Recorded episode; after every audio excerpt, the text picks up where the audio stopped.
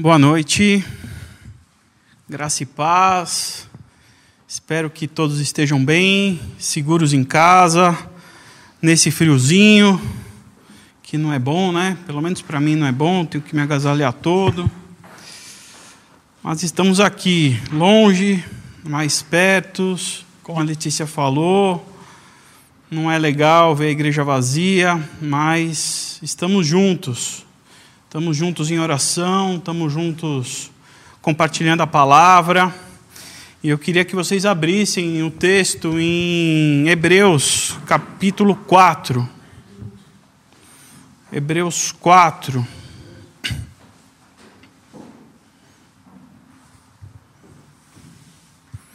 Essa noite fria aqui em São Paulo.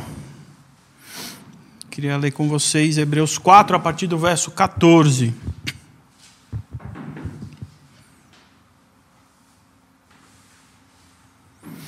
Diz assim o texto, Hebreus 4, a partir do 14. Portanto, visto que temos um grande sumo sacerdote que adentrou aos céus, Jesus, o Filho de Deus, apeguemo-nos com toda a firmeza à fé que professamos. Pois não temos um sumo sacerdote que não possa compadecer-se das nossas fraquezas mas sim alguém que, como nós, passou por todo tipo de tentação, porém sem pecado. Assim, aproximemo-nos do trono da graça com toda a confiança, a fim de recebermos misericórdia e encontrarmos graça que nos ajude no momento da necessidade. Vamos orar?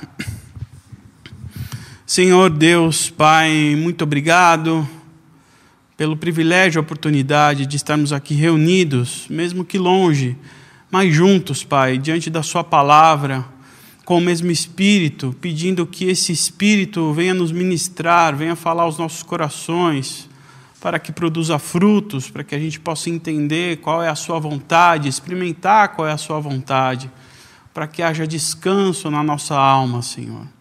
Por isso eu peço que o Senhor venha nos ministrar nessa noite, que o Senhor venha falar aos nossos corações. É em nome de Jesus que eu te peço. Amém.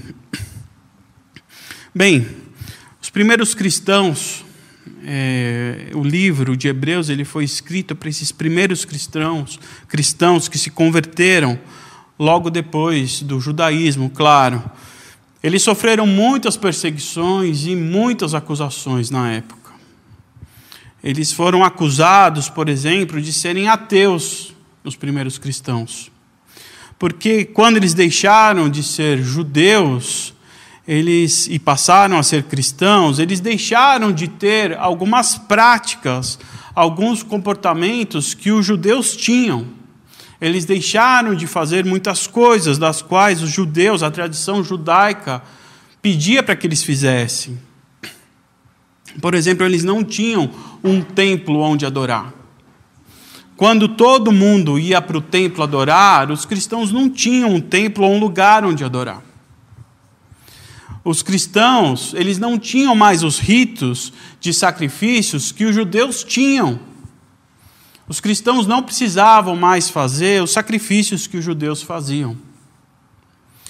Os cristãos, eles não tinham mais leis a se cumprir as leis de Moisés, a lei que Moisés impôs para que os judeus a praticassem a cumprissem, os cristãos não tinham mais que cumprir essas leis. Assim, os primeiros cristãos eram acusados de não terem Deus, de não terem uma religião. Isso tudo porque a religião deles não era mais tangível, não era mais palpável, não era mais visível. Não se viam os cristãos nos templos, não se viam os cristãos é, praticando ritos ou sacrifícios. Então, eles sofreram muitas pressões, eles sofreram muitos questionamentos. E esses questionamentos que vinham por parte, obrigado, que vinham por parte dos judeus e da, da sociedade, que era judaica, claro, fizeram que muitos cristãos recém-convertidos entrassem em crise.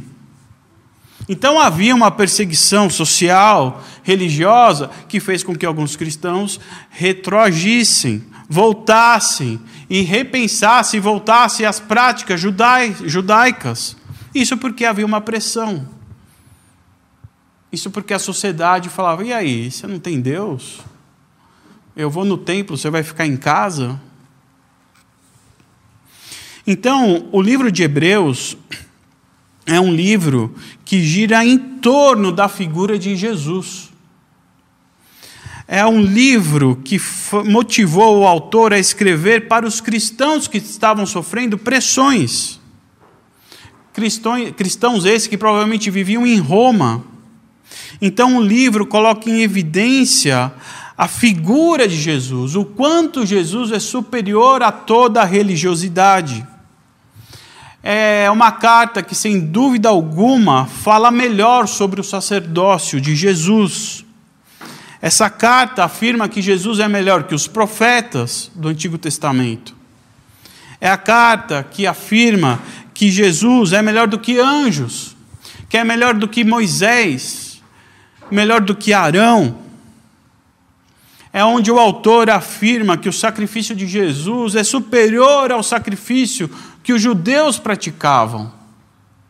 Que a nova aliança inaugurada no sangue de Jesus é superior à antiga aliança. Assim, diante desse cenário de perseguição e questionamento que os primeiros cristãos estavam sofrendo, é que no texto em que nós lemos, o autor está apresentando Jesus. E é sobre isso que eu quero falar com vocês nessa noite. Essa apresentação que o autor faz de quem é Jesus. Quem Jesus é. O que ele faz por nós e qual o nosso papel diante de quem ele é e do que ele faz por nós. Olha só o que diz o verso 14 que nós lemos o verso 14 que nós lemos apresenta quem Jesus é.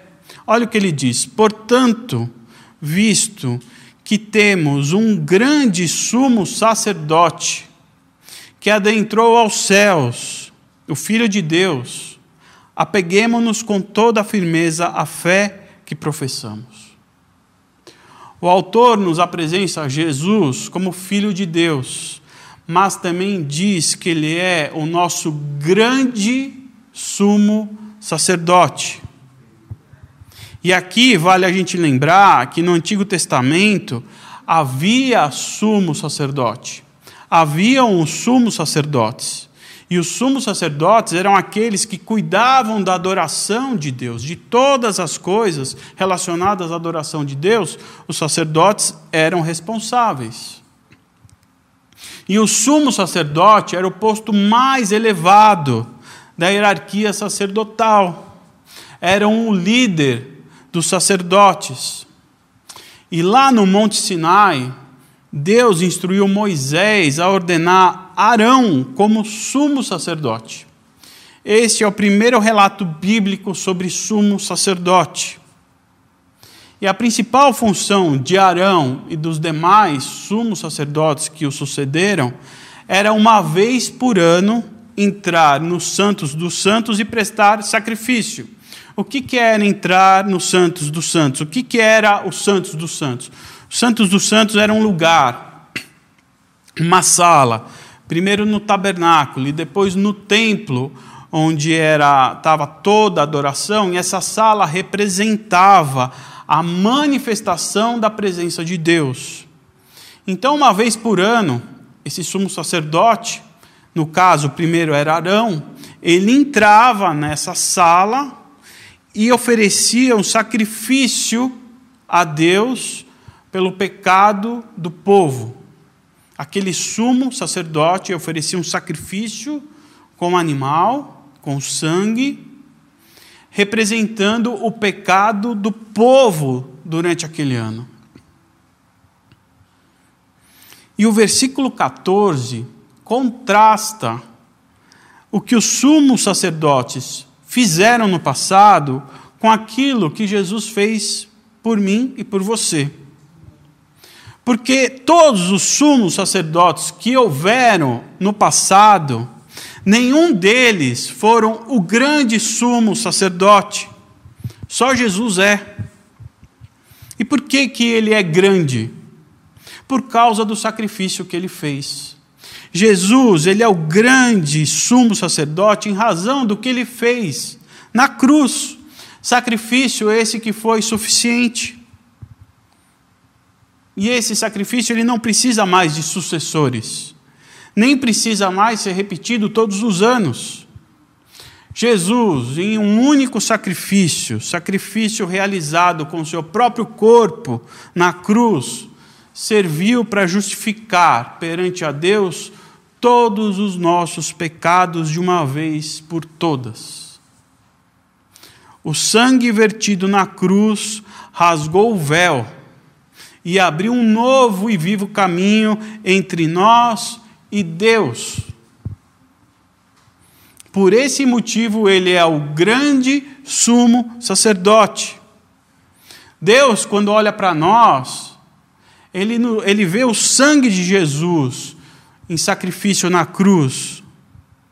E por causa desse sangue vertido na cruz, a gente consegue chamar Deus de Pai. Jesus, ele não é um sumo sacerdote porque ele entrou no Santos dos Santos, no templo ou no tabernáculo. Não é por esse motivo que ele é o nosso grande sumo sacerdote. Ele é o nosso grande sumo sacerdote porque ele entrou, adentrou aos céus. Não no tabernáculo, não no templo, mas nos céus.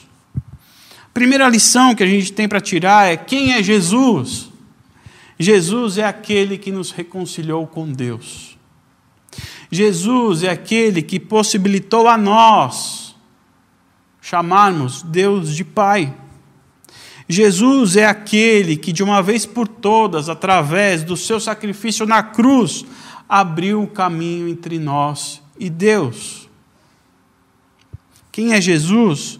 Ele é o nosso grande sumo sacerdote, como o autor escreveu aqui no verso 14. Quando o autor de Hebreus, que a gente não sabe quem é o autor de Hebreus, afirma que ele é o grande sumo sacerdote, ele está querendo afirmar essas coisas. E a segunda apresentação de quem é Jesus, que o autor faz para nós, diz que Jesus sente compaixão por nós. Olha só, Jesus é o nosso grande sumo sacerdote, como eu falei. Jesus é filho de Deus. Jesus é Deus encarnado. No Evangelho de João, Jesus diz que eu e o Pai somos um. E ao mesmo tempo que ele é Deus, Jesus também é homem. Ao mesmo tempo que ele é Deus, o Todo-Poderoso, Jesus se fez um de nós. Jesus, quando esteve na terra, ele era 100% Deus e 100% homem. E por, e por ter sido 100% homem no meio de nós, Jesus se identifica com as nossas fraquezas. Jesus se identifica com as nossas dores. Jesus se, se identifica com aquilo que nós estamos passando por, pelos nossos sentimentos mais duros e cruéis que a gente está sentindo. Olha o verso 15, o que diz ele diz: Pois não temos um sumo sacerdote que não possa compadecer-se das nossas fraquezas, mas sim alguém que, como nós, passou por todo tipo de tentação, porém sem pecado. Jesus foi alguém que, como nós, passou por todo tipo de tentação, mas não pecou. E não pecar não significa não sofrer. Não pecar não significa ausência de sentimentos. Não pecar não significa que ele não sentiu o que nós sentimos. Jesus sentiu, Jesus sofreu, Jesus teve sofrimentos e sentimentos iguais aos nossos. Lembram de Jesus no Getsemane? Prestes a ser crucificado? No jardim do Getsemane, ele Jesus, ele pediu para que alguns dos seus discípulos e apóstolos o acompanhassem. E ele pede especialmente para Pedro, Tiago e João irem orar com ele. Jesus se afasta um pouco, não muito longe desses três, de Pedro, Tiago e João, um pouco mais à frente, para orar e pede, pediu para que os três orassem com ele. Jesus, quando volta, os três estavam dormindo. Nesse momento, Jesus se sente solitário. A solidão toma conta dele. Ele fala: Pô, vocês não puderam orar nem uma hora comigo? Se sente sozinho. Nesse mesmo Getsemane, Jesus ele se sentiu profundamente triste. E o texto lá em Mateus diz que era uma tristeza mortal. Que talvez, se a gente tivesse lá um psicólogo, um psiquiatra, ia colocar um CID lá, depressão, deprimido. Pô, mas Jesus fica deprimido? Para mim, uma tristeza mortal, está escrito isso. Jesus sentiu profunda tristeza, uma tristeza mortal. Tristeza, solidão. Quantas vezes você não se sentiu triste? Quantas vezes você não se sentiu solitário? Nesse mesmo Getsemane, Jesus se viu sozinho e com o peso inteiro do mundo em suas costas ele teve medo. Teve tanto medo que pediu, orando para Deus: por favor, Pai, passe esse cálice de mim, se for possível. Jesus, o Deus encarnado, teve medo. Quantas vezes você não sentiu medo? Jesus sentiu. Jesus sofreu tentação. A mais clássica, quando ele foi para o deserto para ser tentado pelo diabo. A tentação no deserto é aquela tentação escancarada. Aquela tentação que nós sabemos que é o diabo nos provocando. Você sabe que é errado. Você já vê ela grande pintando ali na frente. Você fala: Eu sei que isso não é legal. Não está certo fazer. Às vezes é difícil a gente resistir, mas é uma tentação clara, é algo evidente. Mas duro é quando vem a tentação de amigos.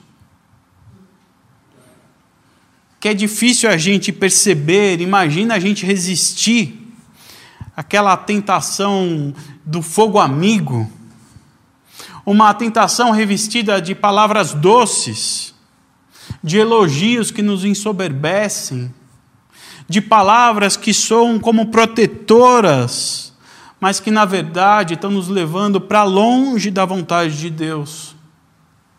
Esse Jesus passou por isso. Lembram de Pedro? Quando Jesus anunciou que era necessário que ele morresse, e Pedro, querendo proteger Jesus, disse: Isso nunca vai acontecer. Jesus sofreu tentação. Ele falou: Nossa, como Pedro me ama. Nossa, eu vou. Acho que ele está certo. Mas ele não pecou. Ele não cedeu à tentação. E falou para Satanás sair de Pedro. Arreda-te de mim, Satanás. Vaidade. Quantas vezes você já não se envaideceu, se encheu o seu coração de vaidade, de soberba? E quando a morte leva um querido que amávamos muito e o luto invade a nossa casa e a única coisa que nós podemos fazer é chorar. Jesus amava Lázaro e as suas irmãs. Jesus chorou a morte de Lázaro. Quantas vezes você, enlutado, você já não chorou? Tudo o que nós sentimos e passamos, Jesus sente e sabe o que a gente está sentindo. Ele sabe porque ele vivenciou isso como homem. Ele sabe porque ele passou por isso. Ele sentiu as nossas fraquezas, ele sentiu os mesmos sentimentos que nós sentimos. Com a diferença que nunca pecou, mas ele sentiu. Jesus se compadece de nós. Jesus se compadece de nós quando você está solitário, quando a solidão bate no seu coração, no seu peito, quando a tristeza e a angústia te domina, quando você sente medo, quando vem insegurança em relação ao futuro, quando você está sentindo o peso do mundo nas suas costas. Quando você é tentado, seja pelo diabo ou pelo fogo amigo, uma, uma armadilha da vaidade, ou quando você chora pela dor da perda, nesse momento Jesus se compadece de você, bate nas suas costas e fala assim: Eu sei o que você está sentindo. Quem é Jesus? Jesus é o nosso grande sumo sacerdote que sente e se compadece das mesmas coisas que ele um dia já sentiu. Jesus sente compaixão por nós. Essa é uma verdade que temos que ter no coração. Não acha que ele é um Deus distante, que ele não sabe o que se passa conosco. Jesus também foi homem. E porque ele foi por homem, ele sabe exatamente o que nós sentimos e pelo aquilo que nós estamos passando. Ele não só sente, mas ele tem compaixão por nós. E a terceira apresentação que o autor de Hebreus faz é, é dizer que Jesus nos ajuda no momento de necessidade. Jesus Cristo, o nosso grande sumo sacerdote, aquele que nos reconciliou com Deus através do seu sacrifício expiatório, aquele que sentiu e passou tudo o que nós passamos e sentimos, e aquele que se compadece das nossas fraquezas, ele também nos ajuda. Olha o versículo 16. Assim sendo, aproximemo-nos do trono da graça, com toda a confiança, a fim de recebermos misericórdia e encontrar, encontrarmos graça que nos ajude no momento da necessidade. Está escrito isso na sua Bíblia também? Que nos ajude no momento da necessidade ou que nos ajude no momento oportuno, como tem em outras versões. A graça e a misericórdia que nos ajudam em momentos de necessidade estão disponíveis para nós. Graça e misericórdia, que também está escrito no Salmo 23, quando diz: Sei que a bondade e a fidelidade me acompanharão todos os dias da minha vida. Jesus sabe daquilo que nós precisamos, Jesus sabe das nossas necessidades, Jesus sabe das nossas angústias, sabe do que nós precisamos e Ele quer nos ajudar. Mas Ele não, não, não nos ajuda com os nossos caprichos. Ele não nos ajuda nas nossas meninices. Ele nos ajuda, sim, naquilo que é importante para nós. Não pensa você que Jesus vai te dar o chocolate só porque você está pedindo. Ele sabe que é hora do almoço e a mesa está posta, o prato, a refeição está servida. Jesus vai fazer você lavar as mãos, né? Que é importante lavar as mãos. Vai fazer você comer a salada. Vai fazer você comer todo o prato que ele serviu para você. E aí sim o chocolate é bem-vindo. O problema é que nós só queremos o chocolate. E apesar do chocolate ser uma delícia, pelo menos eu gosto muito, comer só chocolate faz mal para nós. Jesus sabe disso. Jesus sabe disso. Jesus nos ajuda. A gente não pode esquecer disso. Ele é o nosso intermediário entre nós e Deus. Ele é o nosso advogado junto ao Pai. Em Atos 2,33 está escrito. E agora Jesus está, está sentado ao trono da mais honra no céu, à direita de Deus. E tal como prometeu, o Pai enviou o Espírito Santo e derramou o que vocês estão vendo e ouvindo hoje. Jesus, sentado à direita de Deus Pai, lugar onde ele intercede por mim e por você, de lá ele derrama também o Espírito Santo sobre nós. Espírito Santo, que é a terceira pessoa da Trindade, o nosso Deus também, a qual Jesus, no Evangelho de João, o chamou de auxiliador, aquele que viria em nosso socorro. O texto lá em João diz: Mas o auxiliador, o Espírito Santo, que o Pai vai enviar em meu nome, ensinará a vocês todas as coisas e fará com que lembre de tudo o que eu disse a vocês. O grande sumo sacerdote, que sentiu tudo o que nós sentimos e passamos.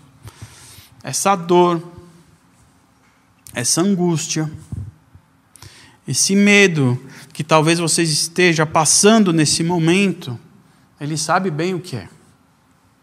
Não só sabe como ele se compadece desses sentimentos e corre para nos ajudar. Jesus nos ensina ele oferece as Escrituras para que a gente aprenda. Ele quer que a gente aprenda para que a gente cresça. E ele usa o Espírito de Deus para nos mostrar em qual direção devemos ir. Nós temos alguém ao nosso lado que nos ajuda e que nos orienta. Peça ao Espírito Santo para ele te ajudar. Peça ao Espírito Santo para ele te mostrar o que você deve fazer. Mas a gente tem que lembrar também que a gente está num relacionamento. E todo relacionamento é uma via de duas mãos. Deus ele é todo poderoso. Deus ele é soberano sobre tudo e sobre qualquer coisa. Mas ele quer sim uma contrapartida nossa. A não ser que seja um decreto dele. Do contrário, ele quer uma contrapartida nossa. E a contrapartida nossa é que a gente faça e realize aquilo que nós temos para fazer, que está em nossas mãos. A gente tem que saber o nosso papel e fazermos a nossa parte. O texto que nós lemos, nos versos 14 e 16, diz qual é o nosso papel. O que temos que fazer?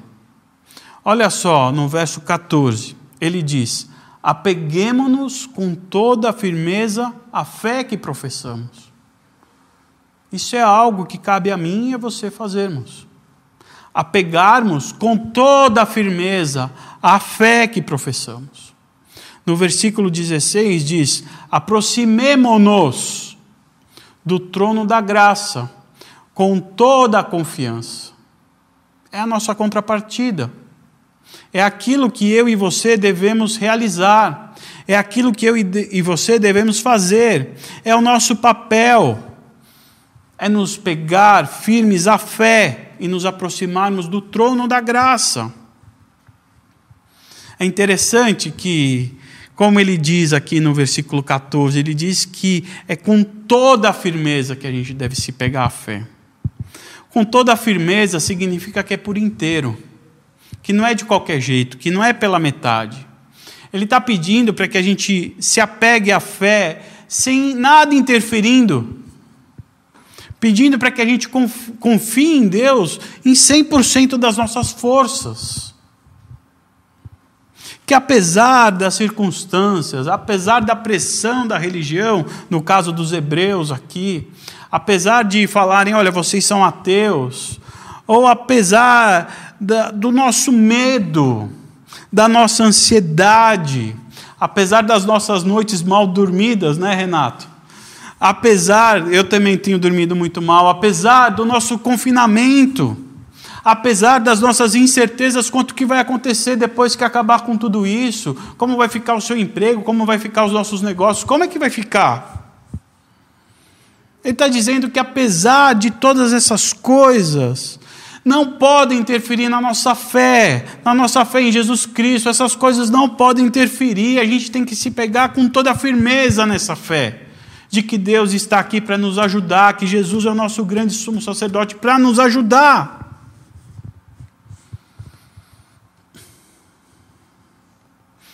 Já no versículo 16, ele pede para que a gente se aproxime do trono da graça. Ele pede para que a gente perceba onde nós estamos e que a gente se aproxime. E aonde nós estamos chegando é no trono da graça. E quando a gente se aproxima do trono da graça, não pode ser de qualquer jeito. O trono da graça não é qualquer lugar. E quando a gente se aproxima do trono da graça, a gente tem que ter muita reverência. A gente precisa tirar as sandálias dos pés. O trono da graça é um lugar santo. Tirar as sandálias dos pés é você se humilhar diante de Deus é você se descalçar de todos os seus achismos, é você largar a mão de todos os seus pressupostos, é descalçar de toda a sua religiosidade, é descalçar todo o seu coração, deixar ele limpo para Deus. Você tem 20 anos de igreja? Tire as sandálias dos pés. Você conhece toda a Bíblia e ora como ninguém? Tire as sandálias dos pés. Você se acha bom e ajuda muita gente? Tire as sandálias dos pés. Você não faz mal a ninguém? Tire as sandálias dos pés. Se livre dos seus pressupostos. Deus só quer o seu coração. Diante do trono, precisamos estar descalços, livre de todas as nossas amarras. A gente precisa soltar as cordas. Vocês lembram da história do alpinista? Acho que vocês lembram da história do alpinista. Alpinista que resolveu escalar uma montanha muito alta. E acabou ali no meio da sua jornada, da sua aventura, se perdendo em relação às horas, ao tempo, e mal ele percebeu quando escureceu. Mesmo no escuro, diante da sua prepotência, ele continuou escalando, continuou escalando. Foi quando ele escorregou e começou a cair, despencou. Até que de repente ele parou de cair e ficou pendurado. Isso porque ele tinha colocado no meio do caminho uma estaca de segurança durante a subida. Mas mesmo ele pendurado pela corda, ele não conseguia se aproximar da montanha para ele se firmar, para ele poder voltar ou descer. Estava escuro. Ele não conseguia enxergar nada. E completamente suspenso pela corda, ele resolveu orar para Deus e pedir ajuda. Ele não tinha mais nada o que fazer. E sabia que restava pouco tempo até que ele pudesse se congelar de frio. E ele pediu para Deus: Senhor, por favor, me salve. Me salva. Foi quando ele ouviu uma voz nítida e clara: corte a corda. Corte a corda. Aí o alpinista começou a calcular. Bem, eu pus o pino em tantos metros, eu soltei tanto de corda, eu, eu acho que eu estou a tanto, ah, estou muito alto. Eu tenho, deve ser umas oito da noite, eu tenho tantas horas, o resgate vai chegar a tal hora, não vou acordar, o resgate vai me salvar. Na manhã seguinte, o resgate chegou. E, claro, encontrou o homem morto, congelado. Mas o homem morto, congelado, agarrando firmemente na corda, ele só estava a dois metros do chão. Cortar a corda é tirar as sandálias dos pés. E quando a gente corta a corda, tira as sandálias dos pés, a ajuda vem. Ele nos ajuda no momento da necessidade. Ah, ele resolve os meus problemas? Talvez até resolva, mas o que ele quer te oferecer é descanso. O que ele quer te oferecer é paz. E como lição de casa, eu quero que você leia o capítulo inteiro, o capítulo 4 inteiro. Eu quero ler aqui o, alguns os versículos de 1 a 3 do, do capítulo 4, que diz assim: ele começa o capítulo 4 dizendo: Assim, uma vez que permaneça, que permanece a promessa de que entraremos no descanso de Deus. Devemos ter cuidado para que nenhum de vocês pense que falhou. Porque essas boas novas também nos foram anunciadas como a eles. Eles estão falando lá de, do, do, de Canaã, lá da, da, do descanso que Deus estava oferecendo ao Canaã mas a mensagem nada lhes valeu. Ele está dizendo que esse descanso também serve para nós hoje. Pois não a receberam com fé, e não se uniram àqueles que ouviram. Pois nós, o que cremos, pois nós, o que cremos, entraremos no descanso. Deus quer que a gente descanse nele. Deus quer nos dar esse descanso. Esse descanso está nos esperando. A gente só precisa nos agarrar com toda a nossa força, a fé. A fé vai nos dar esse descanso. Assim, nós devemos nos aproximar do trono da graça, mas descalçados no versículo 11 do 4, diz assim: Portanto, esforcemo-nos para entrar nesse descanso. É nosso papel. É estender a mão, Senhor, eis-me aqui, me ajuda, mas com fé. Se livre dos pressupostos, corta a corda. A gente consegue, pode receber essa paz que Jesus está nos oferecendo essa paz que excede todo entendimento que a gente não consegue entender, para que a gente possa experimentar a vontade de Deus. Jesus Cristo é o nosso grande sumo sacerdote, é aquele que nunca chega atrasado. E eu quero reler com vocês, para encerrar, o verso 16 eu quero que vocês grifem isso na sua Bíblia, que vocês transcreva isso, cola na sua geladeira, para você não esquecer esse verso maravilhoso.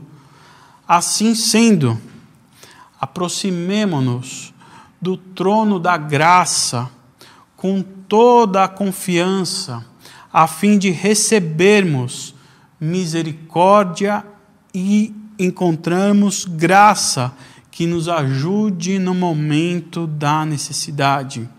Vou ler de novo, assim sendo, aproximemo-nos do trono da graça com toda a confiança, a fim de recebermos misericórdia e encontrarmos graça que nos ajude no momento da necessidade. Não deixe que as lágrimas impeça você ver o melhor de Deus. Não deixe que as lágrimas impeça de você descansar. Jesus é o nosso plano melhor. E o que nós queremos é a sua vontade. Nós queremos a vontade de Deus em nossas vidas. E é isso que eu queria que nós cantássemos. Quero que você faça dessa canção a sua oração, reconhecendo que Jesus é o nosso grande sumo sacerdote, o nosso plano melhor. Pedindo para que a gente possa experimentar e comprovar a boa, perfeita e agradável vontade de Deus. Depois dessa música, a Letícia vai orar por nós.